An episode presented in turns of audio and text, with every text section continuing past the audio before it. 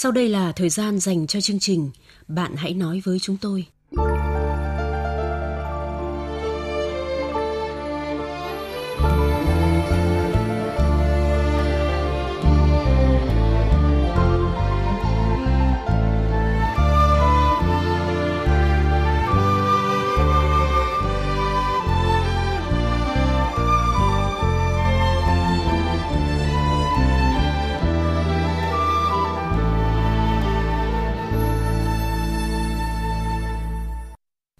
Biên tập viên Thanh Huyền xin chào các bạn. Các bạn thân mến, mâu thuẫn mẹ chồng nàng dâu là câu chuyện không mới nhưng vẫn luôn là vấn đề mà nhiều gia đình đang phải đối mặt. Có rất nhiều nguyên nhân để dẫn tới những mâu thuẫn xung đột. Theo suy nghĩ của tôi thì cái cách ứng xử cũng là một trong những mâu thuẫn rất là lớn và trong cái cách ứng xử ấy thì cái sự chưa khéo của người đàn ông khi đứng giữa mẹ và vợ như bức thư của thính giả gửi về chương trình là một ví dụ. Vậy trong trường hợp này thì anh ấy nên làm gì? Xin được mời quý vị thính giả cùng tôi và nhà báo nhà văn Phong Điệp tháo gỡ nút thắt này cho nhân vật của chương trình. Và để thính giả nắm rõ hơn câu chuyện này thì chúng ta hãy cùng nghe lại câu chuyện nhé chị Phong Điệp. Tôi năm nay 32 tuổi, vợ tôi 30 tuổi. Chúng tôi mới kết hôn được một năm và chưa có con. Chắc hẳn sẽ nhiều bạn nam giống như tôi, loay hoay trong việc dung hòa giữa mẹ và vợ em gái và vợ khi sống chung một nhà. Mẹ tôi năm nay 50 tuổi, nhưng có hơn 30 năm chỉ ở nhà nội trợ, không giao lưu bên ngoài, nên tư tưởng hơi cổ hủ và khắt khe. Tuy nhiên, bản chất mẹ là người tốt, còn vợ tôi cũng là một cô gái tốt. Cô ấy ngoan ngoãn và chăm chỉ kiếm tiền, rất yêu thương tôi, cũng biết nhẫn nhịn khi biết bố mẹ hay em gái tôi nói những lời không hay. Vậy nhưng không hiểu sao mẹ tôi vẫn có những điều không hài lòng và hay chê trách phàn nàn về cô ấy. Như việc cô ấy không khéo miệng, rồi đi làm về muộn, chắc để trốn việc nhà. Vì quan điểm của mẹ tôi là phụ nữ, chỉ cần nội trợ thôi. Bà cũng chê trách vợ tôi không được một nửa của mẹ ngày xưa, và còn rất rất nhiều việc nhỏ nhặt khác. Em gái tôi thì luôn miệng trách móc tôi, chỉ biết chăm vợ mà không để ý đến mẹ, khiến mẹ tổn thương. Tất cả những điều này tôi đều không nói với vợ vì không muốn làm vợ suy nghĩ nhiều và cũng không muốn tăng thêm mâu thuẫn giữa mẹ và vợ. Cho đến một hôm, vợ tôi vì gặp trục trặc khá nghiêm trọng trong công việc nên mang một vẻ mặt ủ rũ về nhà. Thế là mẹ tôi gọi tôi xuống và trách mắng về việc vợ tôi đi cả ngày nhưng về nhà lại tỏ thái độ mặt mày sưng xỉa. Đã không bắt làm việc nhà thì phải biết điều. Rồi đi làm dâu thì phải biết nhìn nhà chồng mà sống, chứ không phải thích là tỏ thái độ. Tôi cũng đã giải thích luôn, nhưng mẹ không chịu nghe, mà còn nói nặng nề hơn. Đúng đoạn mẹ buông những câu tục tĩu, nhất thì vợ tôi đi xuống và nghe thấy. Cô ấy rất sốc, nhưng cũng không lên tiếng cãi lại. Nhân lúc này, tôi muốn ba mặt một lời cho rõ ràng. Nên bà mẹ nếu mẹ có ghét hay không hài lòng về vợ tôi ở điểm nào, thì mẹ nói thẳng để chúng tôi cùng xem lại bản thân. Thế nhưng lúc này mẹ chỉ nói mẹ đã hy sinh cho gia đình như nào, mẹ lo cơm nước mà không bắt con dâu phải làm gì. Một năm làm dâu mà con dâu chưa làm được gì cho nhà chồng, nhưng mẹ vẫn bao dung, vân vân. Rồi mẹ khóc, trách móc tôi, chất vấn ngược lại mẹ. Cảm thấy có ức chế khi cuộc nói chuyện không có tiếng nói chung, nên tôi đã kéo vợ lên phòng. Hôm sau trong bữa cơm tối, tôi thông báo với bố mẹ là hai vợ chồng sẽ dọn ra căn nhà mà bố mẹ đã cho tôi trước khi kết hôn. Lúc mới cưới chúng tôi không ra riêng ngay do khi ấy đang có người thuê. Này cũng đúng lúc hết hợp đồng nên tôi muốn cùng vợ ra riêng. Tất nhiên, bố mẹ tôi quyết liệt phản đối, kết tội bất hiếu vì vợ mà rời khỏi bố mẹ. Và mẹ tiếp tục mắng vợ tôi bằng những câu từ khó nghe và đổ cho vợ xúi tôi như vậy. Rồi sự việc đến tai họ hàng, các bác cũng nhào vào nói vợ đã phá hoại gia đình tôi như thế nào. Mặc kệ mọi người ý kiến, vợ chồng tôi vẫn dọn ra ở riêng. Sự việc chưa dừng lại ở đó. Khi bố mẹ tôi tiếp tục gọi điện cho bố mẹ vợ và có những lời lẽ coi thường xúc phạm. Lúc này vợ tôi đã không im lặng nữa. Cô ấy nổi giận và hai bên lời qua tiếng lại. Tôi cố gắng để hai bên giữ bình tĩnh nhưng không thể được. Phải đến khi hàng xóm sang can ngăn và tôi kéo vợ rời khỏi nhà thì câu chuyện mới dừng được. Vài ngày sau, hai vợ chồng tôi trở về nhà gặp bố mẹ để xin lỗi và hòa giải hai bên. Tuy nhiên mẹ tôi lại không mở cửa và đứng trong nhà để chửi mắng hai vợ chồng. Bà yêu cầu tôi phải bỏ vợ nếu không sẽ thu hồi căn nhà đã cho tôi. Đến lúc này, tôi thật sự quá thất vọng và âm thầm sang tên toàn bộ tài sản cho vợ. Và câu chuyện lại càng trở nên căng thẳng hơn. Tôi biết mình đã phạm tội bất hiếu, tự trách bản thân không dung hòa được gia đình. Nhìn bạn bè lấy vợ có thấy đâu, sao bản thân mình lại kém cỏi như vậy. Thưa chị Phong Điệp, tôi cho rằng trong câu chuyện này thì ngay từ đầu lỗi thuộc về cả hai bên. Bố mẹ của nhân vật thì quá xét nét, mà nhân vật cũng như là vợ của nhân vật thì lại hồ đồ trong cái cách ứng xử. Tôi theo dõi cái chia sẻ của vị thính giả thì tôi thấy rằng là thực ra ấy, xuất phát điểm ban đầu là họ có những cái khởi đầu rất là tốt đẹp. Ví dụ như là cô con dâu ngoan ngoãn, chăm chỉ và nhẫn nhịn, nên là đã tạo được cái không khí gia đình cái lúc mà cô bước chân vào để làm dâu thì mọi thứ nó diễn ra khá là suôn sẻ và người mẹ chồng mặc dù là mang tính là cổ hủ 30 năm chỉ biết ở nhà thôi nhưng mà cũng đã đón nhận cái cô con dâu để có một cái mối quan hệ trong gia đình nó khá là hài hòa với nhau. Thế còn tất nhiên tôi nghĩ rằng là trong gia đình nào đôi lúc gặp trục trặc vướng mắc với nhau thì cũng là cái thường tình trong cuộc sống. Nhưng mà đúng là ở đây chị Thanh Huyền nói rất là đúng là cái vai trò của người con trai khi mà cái xảy ra cái xung đột giữa vợ mình và mẹ mình. Vâng, như chị Phong Điệp vừa nói thì đúng là lúc khởi điểm bước chân về gia đình này thì cô con dâu cũng nhận được rất là nhiều những cái sự giúp đỡ của bố mẹ cũng như là của người đàn ông trong câu chuyện. Từ những gì mà anh ấy viết trong lá thư gửi về chương trình thì tôi có cảm nhận rằng là anh ấy là một người rất là yêu vợ. Và có lẽ vì thế mà trong mọi chuyện thì anh ấy luôn đứng về phía vợ và bảo vệ vợ. Tôi nghĩ đây cũng có thể là căn nguyên khiến cho mâu thuẫn giữa mẹ và vợ anh ấy cứ ngày một dày lên dày lên. Tôi thì không nghĩ rằng là người đàn ông này sai khi mà yêu vợ. Vâng. Bởi vì đương nhiên cái tình yêu thì người ta mới gắn kết với nhau, mới chung sống với nhau và cái tình yêu thì mới giúp trong cái quan hệ vợ chồng mới hóa giải được những cái trục trặc, những cái mâu thuẫn nếu mà có phát sinh. Thế nên cái tình yêu đấy nó cũng là hợp lý và chính đáng. Vâng. Chỉ có điều là cùng với cái việc mà yêu vợ mình thì cũng phải hiểu và chia sẻ và yêu mẹ mình tôi tin rằng người đàn ông này cũng yêu mẹ mình thế nhưng mà cái việc hiểu và chia sẻ với mẹ mình để mà xuất hiện kịp thời điều chỉnh cái xung khắc giữa mẹ mình và vợ mình thì anh ấy xử lý chưa tốt tôi hoàn toàn đồng ý với phong điệp tức là có yêu thì người ta mới gắn kết với nhau. Nhưng mà cái mà chưa khéo trong câu chuyện này đúng là anh ấy chưa có cái sự chia sẻ với người mẹ. Mà người mẹ khi mà con trai lấy vợ thì thường cảm thấy một chút gì đó mất mát. Vì con mình bây giờ đã chia sẻ tình cảm với một người phụ nữ khác, không còn là một mình mình nữa như ngày trước khi anh ấy chưa lập gia đình. Và như trong thư anh ấy chia sẻ thì vợ anh ấy luôn im lặng, nín nhịn trước những lời dèm pha trách móc từ phía mẹ và em gái tôi cũng như là chị cùng cảnh làm dâu thì tôi nghĩ rằng là không phải lúc nào cái sự im lặng cũng là tốt, đúng không chị Phong Điệp?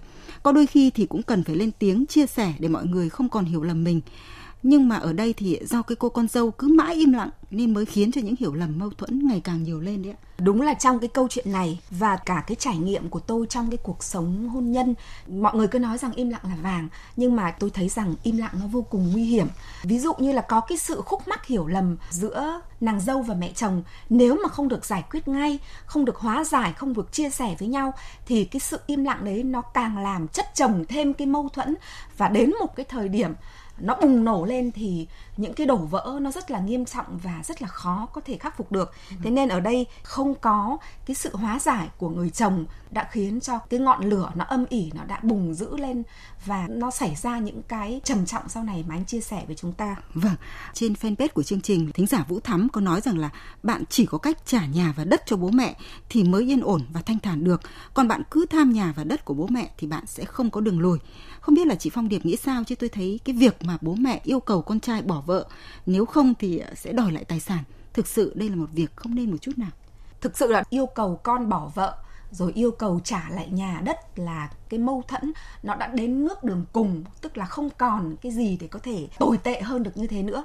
Nhưng mà tôi nghĩ sâu xa thế này này, hãy đặt mình ở cái góc độ làm cha làm mẹ. Thực ra cha mẹ thì ai cũng muốn rằng là con cái mình được hạnh phúc. Tất cả những cái gì mình vun vén được cũng là để dành cho con thôi. Nên là cái việc mà cái người mẹ đòi con trai mình trả lại nhà lại đất chỉ là cái phẫn nộ cái sự bực tức giận dữ nhất thời mà thôi.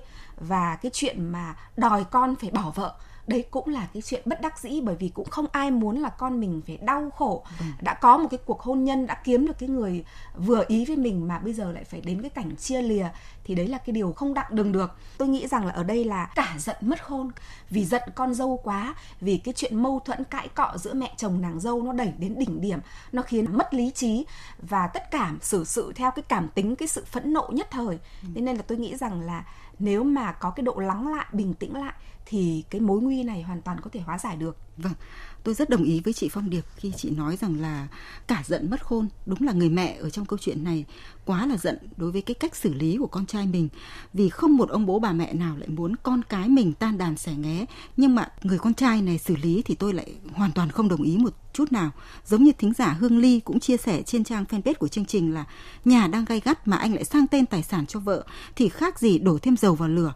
Rồi gia đình anh biết lại chửi rủa bảo vợ anh xúi dục anh làm vậy mà mọi chuyện dối lại càng dối thôi.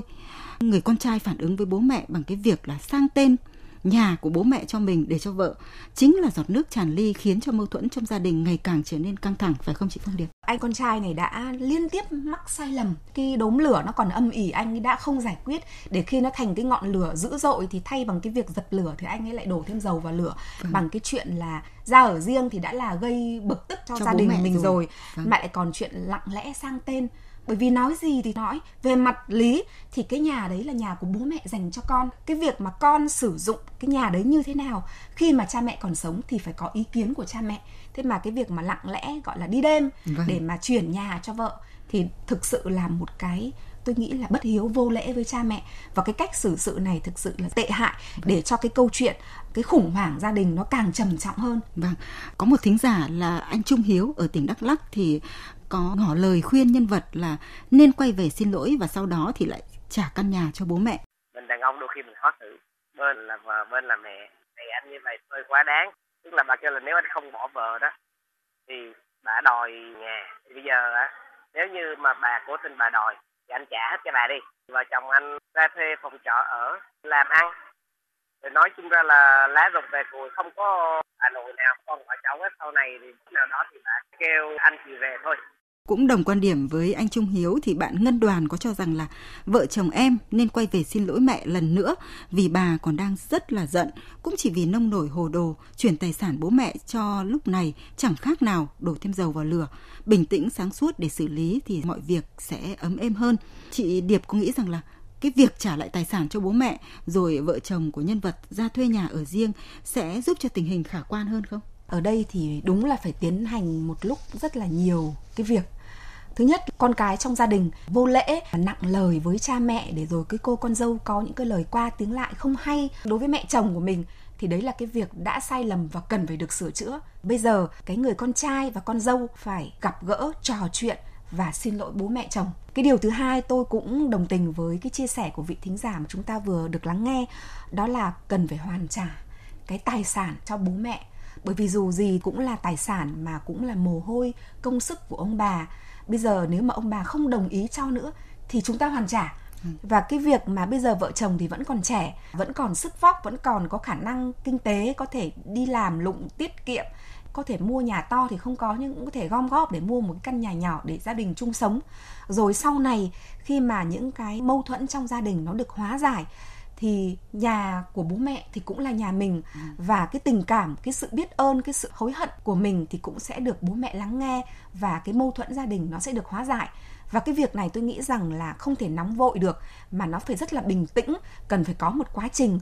Cái sự hối hận cái sự hối lỗi của hai vợ chồng nó cũng phải thể hiện không chỉ là một cái buổi gặp gỡ một cái buổi xin lỗi mà xong mà còn cần phải thể hiện thường xuyên bằng nhiều những cái hành động bằng cái sự quan tâm.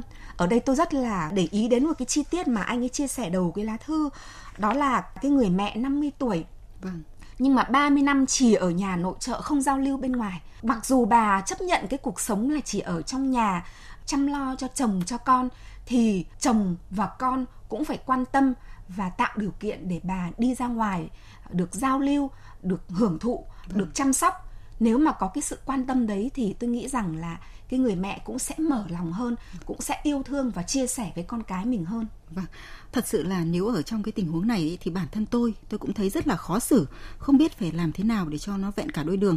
Nhưng tôi rất đồng ý với Phong Điệp ở một điều rằng là đôi vợ chồng này nên hoàn trả lại cái tài sản cho bố mẹ.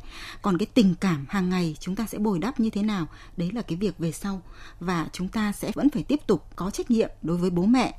Một cái cách nữa mà thính giả Vũ Thị Lịch ở Bắc Giang có lời khuyên nhân vật thì như thế này ạ. Bây giờ mời ông cha bà chú, ông trưởng họ, anh em ruột thịt đến để hoặc bàn trước là mình làm con. Hai vợ chồng cũng phải quỳ xin lỗi cha mẹ để cho ông cha bà chú thuyết phục mẹ. Nếu đường cùng không được thì đành chịu chữ thất hiếu. Nhưng thường xuyên vào thăm hỏi, dù không mở cổng cũng chờ thời cơ mở cổng để mà vào. Chị có nghĩ là cái việc nhờ sự can thiệp của họ hàng sẽ là cái cách tốt không ạ? Bởi trong lá thư mà nhân vật gửi về chương trình ấy thì tôi thấy có một chi tiết là cái việc mà anh ấy xin ra ở riêng cũng đã bị họ hàng lên án rất nhiều ạ. Cái ý kiến của họ hàng tôi nghĩ rằng là cũng nên cân nhắc, bởi vì mỗi người, mỗi ý, nhiều khi cái vấn đề lại không được giải quyết mà thậm chí là còn làm phức tạp hơn bây giờ nên bó hẹp trong gia đình đã trước hết là bố mẹ, con cái cùng ngồi với nhau lắng nghe nhau chia sẻ nhau và thậm chí là chấp nhận để cho bố mẹ mắng mỏ đi. Ừ. vì bố mẹ là người sinh ra mình con cái thì không thể bỏ được cha mẹ. Sau khi mắng mỏ xong rồi mình có những cái gì mà cần chia sẻ thì cũng bộc bạch chia sẻ cái những cái tâm tư của người con dâu cũng có thể chia sẻ thẳng thắn mà. Cái việc mà im lặng lâu nay nên là cũng khiến cho là cha mẹ chồng cũng không hiểu là cô ấy có gặp cái khó khăn gì về công việc. Thì tôi nghĩ đây cũng là cái thời điểm thích hợp để cô chia sẻ những cái tâm tư những cái khó khăn mình gặp phải để nhận được cái sự đồng cảm thấu hiểu từ cha mẹ sẽ là một yếu tố để cân nhắc để nguôi giận. Vâng, đúng là trong gia đình phải có một cuộc ngồi nói chuyện với nhau. Bố mẹ cũng nói hết suy nghĩ của bố mẹ và con cái cũng vậy. Như vậy thì mới có thể gỡ được cái nút thắt trong cái trường hợp này. Cái người đàn ông đứng giữa mẹ và vợ đảm nhận vai trò gì trong cái câu chuyện này, thưa chị phong điệp? Cái vai trò trung tâm vô cùng quan trọng. Ngay khi mà xuất hiện những cái khúc mắc trong gia đình, giữa mẹ chồng và nàng dâu, giữa em chồng và chị dâu. Chính ra là cái người chồng là cái người phải nắm bắt kịp thời và kịp thời có những cái biện pháp hóa giải. Bởi vì dù sao anh ấy cũng có thể nói chuyện với cha mẹ mình, có thể nói chuyện với em gái mình và cũng có thể tâm tình nói chuyện với vợ của mình. Anh có thể giúp điều hòa các cái mối quan hệ. Thế tuy nhiên, ngay từ đầu có thể thấy rằng là cái vai trò trung tâm ấy đã không được thể hiện. Thay vì phải điều hòa các mối quan hệ thì anh ấy lại hơi nghiêng nhiều về vợ mình dẫn đến những cái hành động nó khiến cho mâu thuẫn trong gia đình nó ngày càng căng thẳng hơn. Bởi vì khi mà các cái mối quan hệ nó xung khắc ấy, cái việc mà thiên lệch về bên một ai đó nó chỉ làm những cái phía đối ngược lại trở nên căng thẳng trở nên bất mãn và những cái khúc mắc nó sẽ càng dày hơn mà thôi. Thế nên là cái vai trò trung tâm không được thể hiện nó dẫn đến những cái hậu quả mà bây giờ anh ấy đang phải gánh chịu. Nên là tôi nghĩ rằng hơn lúc nào hết, đây là cái thời điểm mà anh ấy cần phải lên tiếng, cần phải thể hiện vai trò và cần phải nhận lỗi. Và khi chị phong điệp đang chia sẻ với nhân vật của chúng ta hôm nay, thì tôi đột nhiên lại nhớ đến cái câu chuyện của nhân vật nam lần trước mà chúng ta cũng đã ngồi phân tích cho thính giả. Tôi thấy là cái nhân vật nam này thì xử lý công việc nó không được như cái nhân vật lần trước không chúng ta đã bằng, vâng dạ. vâng. Lần trước thì nhân vật của chúng ta đã rất là nhún nhường trong cái mối mâu thuẫn giữa vợ và em gái mình. Thế nhưng mà nhân vật nam trong câu chuyện hôm nay thì lại thổi bùng cái ngọn lửa mâu thuẫn lên. Vậy thì ờ, có lẽ là như chị phong điệp nói anh nên là một cái người đứng giữa trung gian để gắn kết những cái mối quan hệ trong cái gia đình của mình. Có một vị thính giả là bác đào mạnh biện ở tỉnh hưng yên thì khuyên nhân vật như thế này ạ chồng cháu gần gũi, tình cảm với mẹ, để nghe mẹ chỉ bảo, dạy bảo về mọi điều, sẵn sàng tiếp thu ý kiến của mẹ để gia đình yên vui, hạnh phúc với phương châm một điều nhìn, chín điều lành. Vợ chồng cháu xin xếp mẹ ra ăn riêng, ở riêng để khỏi phức tạp. Xong vẫn đi này giúp đỡ mẹ, về vật chất cũng như tinh thần. Mọi việc chắc mẹ sẽ hà lòng. À, vâng chúng ta đã nói rất nhiều về cái cách ứng xử của nhân vật nam trong câu chuyện này.